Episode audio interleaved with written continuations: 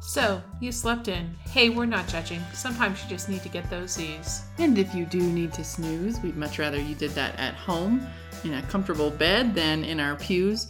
You can always catch up with the sermon later, right here on the Sunday Morning Sleep In podcast. Now, you'll miss out on some cool things like intergenerational community and the support and encouragement that that brings. You're going to miss out on the children's time and, and the kids making faces or um, distracting the person giving it. But and we won't be able to give you any cookies, but we will give you what we can. I'm Chris Marshall, And I'm Susan Foster. and we are United Methodist pastors in Reno, Nevada. We're not theological experts or homiletical harbingers of a brand new age. We're your average pastors helping our congregations think through life's big questions every week. We started this podcast so that if you're away from home or maybe working, maybe you've moved out of the area, or maybe you're, you know, coaching your kids' soccer team, or maybe you're just sleeping in, you can keep up with some of the ideas floating around the church. Each episode is a conversational version of a sermon we gave on Sunday. So, whatever day it is when you're listening to this, we just ask that you would keep an open mind and an open heart. A quick note. We really are serious about this open mind thing. We don't expect that you will completely agree with everything we say. And in fact, we hope that you question and disagree and figure out what you think. But all through all of that, our sincere hope is that you will experience the mysterious loving force we know as God moving in your life as you consider this.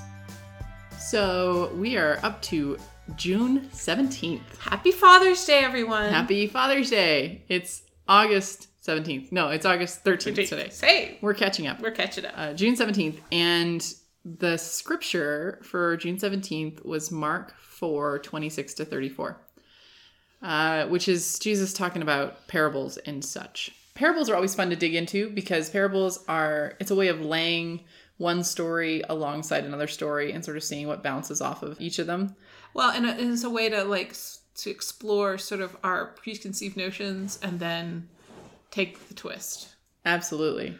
So we're also in the middle of a series called First Street Gospel, which is based on a book called Main Street Gospel, sort of very loosely based on a book called Main Street Gospel. But our church is on First Street. We're in the middle of our 150th year of doing ministry in Reno. And so we've been sort of saying, well, what, what do you see around town Mm-hmm.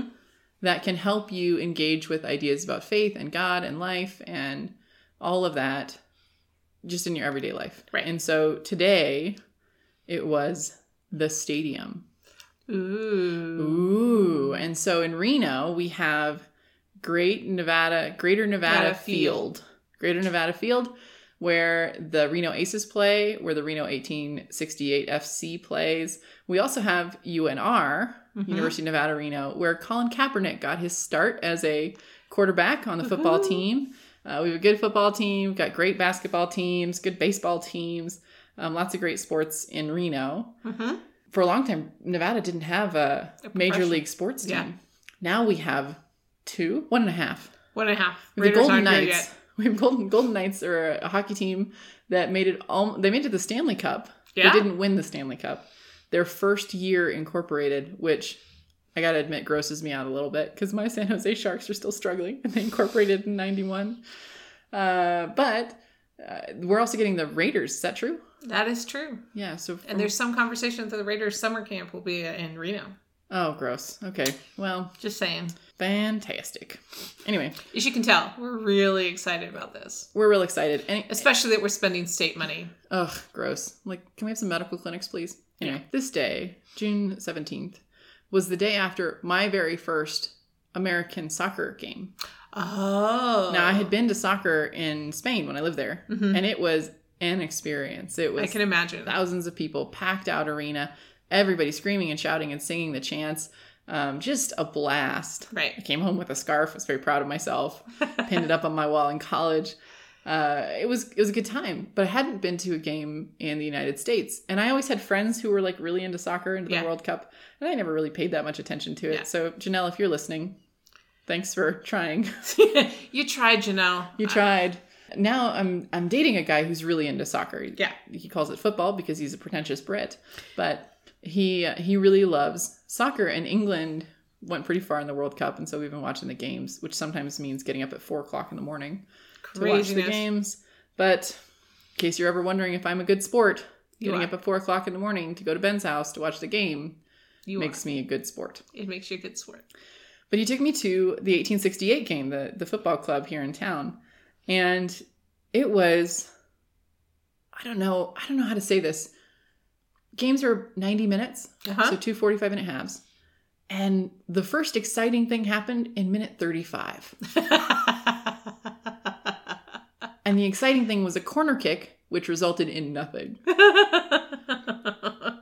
So we're watching a game and we're watching a whole lot of nothing happening, just a whole lot of nothing. And uh, the football club 1868 was saying "We- we've been undefeated for 17 games, and I said, yeah, but how many wins is that? Because most of the games end in a draw. oh, really? They, They don't. don't- They don't they don't- keep shooting out or anything. No, that's just in like finals and stuff. Huh. So you know it ends in a draw, and you know so the score's one-one at the end of 90 minutes of play, and everybody leaves with kind of a meh Meh feeling. Feeling. Yeah. it was, you know, an exciting game. Clearly, these guys are working really hard, but not a lot of score. And the whole crowd was just kind of like, yeah, okay. We're enjoying the sunshine. But, you know, there wasn't even that. It was just. and I think the reason why this was so confusing for me is because I'm used to going to games where there is a clear winner Right. and a clear loser. Right. I Or like if there- the certainty of that. Yeah. And and also like I think of instances where I've been and there's been like fanatic energy, frenetic fanatic energy. hmm And it doesn't sound like perhaps Well, the, the that 1868 has a really great, I forget what they call themselves, the booster club or whatever. Yeah, like there, there's like a section of seats where everybody screams and shouts and sings the whole time, and there are drums and it's Oh a wow. salsa beat. wow, wow, wow. Doesn't matter what the cheer is, it's always a salsa beat. And Ben and I leave with the salsa beat stuck in our head, but Right. and then there's just like empty seats, and then like four or five people, and then empty seats and four or five people. So there's like one section that's really rowdy, Right, right. and, then we're close enough to that section to that we can enjoy like the- see the sweat beating on their, the sweat But- beating on their forehead but we're not part of that section so Okay. we don't have any pressure to cheer ourselves which is fine 1868 it was a draw and i think we're used to winners and losers and so when there's not clear winners or losers when things don't happen the way that we expect them to happen or the way we've gotten used to them to happening. Yeah. or the way like that we've gotten and i think that we're even okay with losing sometimes right Oh, Like, yeah. i mean there's a reason why the cubs have hardcore fans Right. and it's because there's this this hope this unrequited love Right. for the Cubs. Uh, that they're just waiting for them to win the World Series for so so long, and then they won. Right. They didn't know what to do with themselves anymore. Right. What do you do now? What do you? Yeah. What? It's almost boring to go to games because it's like, well, they're probably winners now. So we come to these stories in the gospel, and the stories are about God not operating in the way that we would like God to operate Right. in the way that it makes sense for us that God would operate. And so God speaks when Jesus speaks, he speaks in these parables. He speaks in a way that we can understand, that we can relate to, Mhm. but also in a way that we know we're not going to fully understand, Exactly. which is why parables change and change and change for us over time. The same parable might mean something very different for me a year ago, 2 years ago, 5 years ago Right. than it Well, means for me now. and it's one of the ways that we're able that that god is able to continue speaking to us through these texts because we cannot you cannot take it all in Yeah. right And but the part of me that understands winners and losers, getting Mm-hmm. it and not getting it, yep gets frustrated by parables. oh yeah because I want to know it. I want Mm-hmm. to understand it. And I know that I will only ever know in part. And then next year I might get something else, but I have to work for it. and, I you don't might like and it might not thinking- relate to the way you thought it was before like it's not like we're you're slowly building a castle right like Yeah, it's something- it's you're, just- you're, you're It's all over the place. it's all over the place and so so it's frustrating for me. So like why would I keep working on this parable if I know it's just going to keep changing and changing and changing? like if, if I know there's no end goal, if there's Right. no and I have arrived and now I understand right it. Why would I keep working? Why would I keep working to understand something that I know I will never fully understand? And here's why I think that is. okay I think we need to build it slowly, even if it's not turning into a castle. I Right. think we need to build it slowly. And I think it's worse to fall into a kind of complacency where we're not learning anything, to be Mm. frozen where we are Mhm. instead of allowing God to keep speaking. right Uh, if I think about if our if our society in general had stopped learning in the 1940s, right or what a different place this would be. right well i just i If just I had stopped learning when I was 25, right what a different person I would be. Right.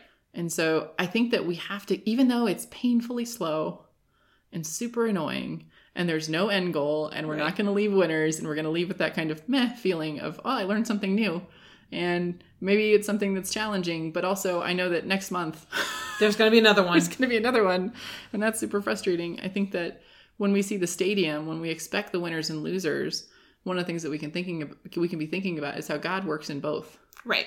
god works in both of those situations and it's not always a dichotomy Well, and, and, and even even the example you're giving isn't a dichotomy. There's a winner, there's a lose, and there's a draw. win lose and draw yeah Right. Like there's there's there's variation within that. One of my one of my least favorite things to hear people say is God answers questions three ways: yes, Yes, no, no, and maybe. wait. Oh yeah. Yes, no, and wait. And I'm like, "Pfft, no, God answers lots of ways. Right. More than three ways. There's way more than three ways. And if it, if I just think it's yes, no, and wait, then I think God is stupid, right. right? Because God has more than one way to Because answer. God that often question. God says God can often say you're looking at the question wrong. you're looking at the You're, you're question asking wrong. the wrong question. Or there's a substitution, or you know what I mean? Like Mhm. there's other things going on besides yes, no, and wait. And when we limit God to those kinds of answers, we're missing out on the the, the pattern. As tired as this cliche is, the journey that we're Mhm. on, Mhm. where we're sort of collecting pieces along the way. I started playing Harry Potter Lego on Wii, oh yeah. and there's this thing where you know you find uh, you know you shoot at you shoot a spell at a flower vase and flowers come out and then this thing pops up on the screen it says one of 12 and so now you realize that there's 12 flower vases that you've got to find Right. and i never found all 12 Right. so well and, and it's like over and over again like oh one of six one of three and so you're just picking up these pieces as you go and you know maybe eventually down the line when you get into free play you'll be able to find everything Right. but the first time you go through, you can't. Well, and and, So and you have life to is just- a lot. The answers that God has given me in my life are a lot more like that. Like Yeah. here's the answer for now, Mm-hmm. and then you You're going to pick up some more pieces along the there's way, more pieces. There's and different- eventually you know, you're gotta going to have six pieces of ten on one one question, and four pieces of seven on another, and they will eventually make sense. Yeah. But for now, you just got to hold these pieces. Yeah. and that's sort of how I feel about you know what I'm what I'm learning about my faith and my life and my growth process and all of that. The parable that Jesus tells is frustrating. He tells a story about the kingdom of God is like seed that is thrown into a field by a man Yeah. who then goes into a barn and takes a nap. Right. And while the guy is sleeping, the kingdom of God grows up. Mm, And that's not how we know that things work. We Right. can work towards things, right? There's right. a next step and a next process and a next step and here's here's all the checklists that I can Mhm. I can cross off so that I can get to where I needed to go to the harvest. And what Jesus is saying is sometimes you need to wait. Right. Not that God is saying yes, no, or wait. Sometimes you need Sometimes- to wait because sometimes God it- is working on something that Well- needs to happen. Well, And, and it reminds. I mean, it's that reminder too that we're not the only thing in this puzzle. Uh huh. Like I think sometimes we very naturally place ourselves so much at the center of the of, of, of everything because that's our Mm-hmm. perspective Yeah. that we we think, oh, God just is making torturing me, Yeah. right? And no, no, God's making there's there's God's looking at all the pieces. Yeah. Sometimes we are ahead of things. Sometimes we're the thing that God's waiting on. Yeah. Right. And all those pieces going together, like, you know, we might have gotten our 10, 10 out of 10, but the person who's going to help us do something with those 10 out of 10 Is maybe only at uh, five out of seven. or three. Yeah. Something like that. right. So it, like, It's not how we operate, right. but God doesn't need to follow our rules of operation. Really? And what's fascinating for me is that right after Jesus tells this story, he Mhm. gets into a boat with his disciples and they sail out across the lake. And while he's sleeping, a storm comes up Yeah. and the disciples start freaking out Yeah. and they wake Jesus up. I think he's a little annoyed by that. They wake Jesus up and he says, Really? I just told you a story about a guy who has to just sleep, just relax for a little while so God can work, and now you're waking me up. So he calms the Mm. storm and then he goes back to sleep. Right. Like, guys, just just Chill. be cool. Just chill out for a minute. Like we don't have to have control over everything. Right. It's gonna be fine. And I know you're afraid, but it's gonna be fine. Just wait. Just wait. So he told a story about uh, Laura Patterson. Mm-hmm. Laura lived in a house where there were three rose bushes. She just moved into the parsonage where there Mm-hmm. were three ro- rose bushes. And there were two rose bushes that were strong and healthy and great. And there was one rose bush that was just it was like a Charlie Brown Christmas tree. Like it was just not very good at all. I have at least one of those in my yard, yes. And so she learned everything she could learn about roses. She read all the books, she listened to all the advice, she went on all forums, right? And she did everything she could do to try and resurrect this rose bush. And nothing happened. And she took care of the other two and they were fine. Well, the next year, for some reason, when the roses started to bloom, the two that she had been taking such great care of were a little on the wimpy side. And this third one that she couldn't do anything with had the most gorgeous roses on it. Like it had the best Right. the best blossoms. It had it was so strong, and it was she was so frustrated because she said, "I didn't do anything. Right. I didn't do anything." Well, you, you are not the only thing that's working right now. Right. so, what we need to build a loving relationship with God, a loving relationship with others, and a loving relationship with ourselves is understanding. But Mhm. that only comes when we have patience yeah. and openness, and when we give it time. Yeah. It's not going to be a quick win. Right. And it might not be a quick loss either. It might just be an endless soccer game. Goes on and on and on. and leaves you feeling a little meh sometimes. Yeah. Yeah. So don't be discouraged. That was what I told my congregation. Don't be discouraged. If it feels like God's not doing anything right now in your life, if you're not having those profound ex- emotional experiences that you expect, if you're not over the moon, if you're not in the middle of a fierce struggle for your soul, like cool, just Yeah. just chill for a little while. Let let yourself rest in God and let that loving relationship between you, God and yourself and other people, let it build for a while. Let it get strong. Sometimes it's not all about you. So don't be discouraged. And happy Father's Day. Happy Father's Day. I mean, that's. I mean, it's actually a really good metaphor for parenting too, Oh my goodness. right? Yeah. Like, like sometimes it, what you want to give to this Being. being that you love so much, is not. It, you can't do it. They cannot process they can't it. yet. process it. They can't. They can't. And their personality issues are not your personality issues. So Right. the way that you're teaching them is maybe not how they're going to learn it. Some of it is just. It is. It is You just God wait. saying, "Okay, You just wait. wait." Jen McClendon, who is a regular listener. Hey, Jen. Hey, Jen. She recommended these books to me because I'm playing catch up on the parenting thing. I'm not a parent, but uh, but the boyfriend is a parent. He has a six year old daughter, and I feel like why I haven't been with them the whole time, obviously, and so I'm trying to figure out how to be What your role is and what my role is and how to be how to good see- and how not to overstep and how not to do all the things and, and to be a, a decent person and yeah and be helpful and Yeah. so i read these books about that she recommended about uh the age six and the age seven and i think basically what the books do are just tell you you're not crazy like this is happening your child is behaving in these ways and Right. that's that's actually pretty normal Yeah, yeah. uh, so when you get frustrated when you get angry when you think you're doing it wrong when you think you're ruining them take a deep breath give yourself a break give them a break and just wait it out because it's going to get better. And then every once in a while they say, oh, by the way, this other thing is going to get a lot worse. so, like with six year olds, they say, like, okay, so there's like this moodiness that happens when they're at six and they go, it gets a lot worse when they're 11, though. So just So- use this as practice time. and you think when they're six, like, oh my God, this is the end of the world. No, Right. wait five years yeah and then that will be the end of the world for a little while. Anyway, so it's just Yeah. fascinating to see when you talk about like parenting and just waiting it out. Sometimes you just have to wait it out, you know. it's just you know you can explain it and explain it and explain it and then one day the light bulb goes off yeah, exactly. Well, cool. well thanks for listening to the sunday morning sleep in podcast if you have questions for us or stories you want to share maybe you have some parenting tips because it is father's day uh, shoot us an email at sundaymorningsleepin at gmail.com or find us on facebook or anywhere else you would find podcasts The scripture for this podcast is Mark 4, 26 to 34. The music you're hearing is Take Me Higher by Jazzer.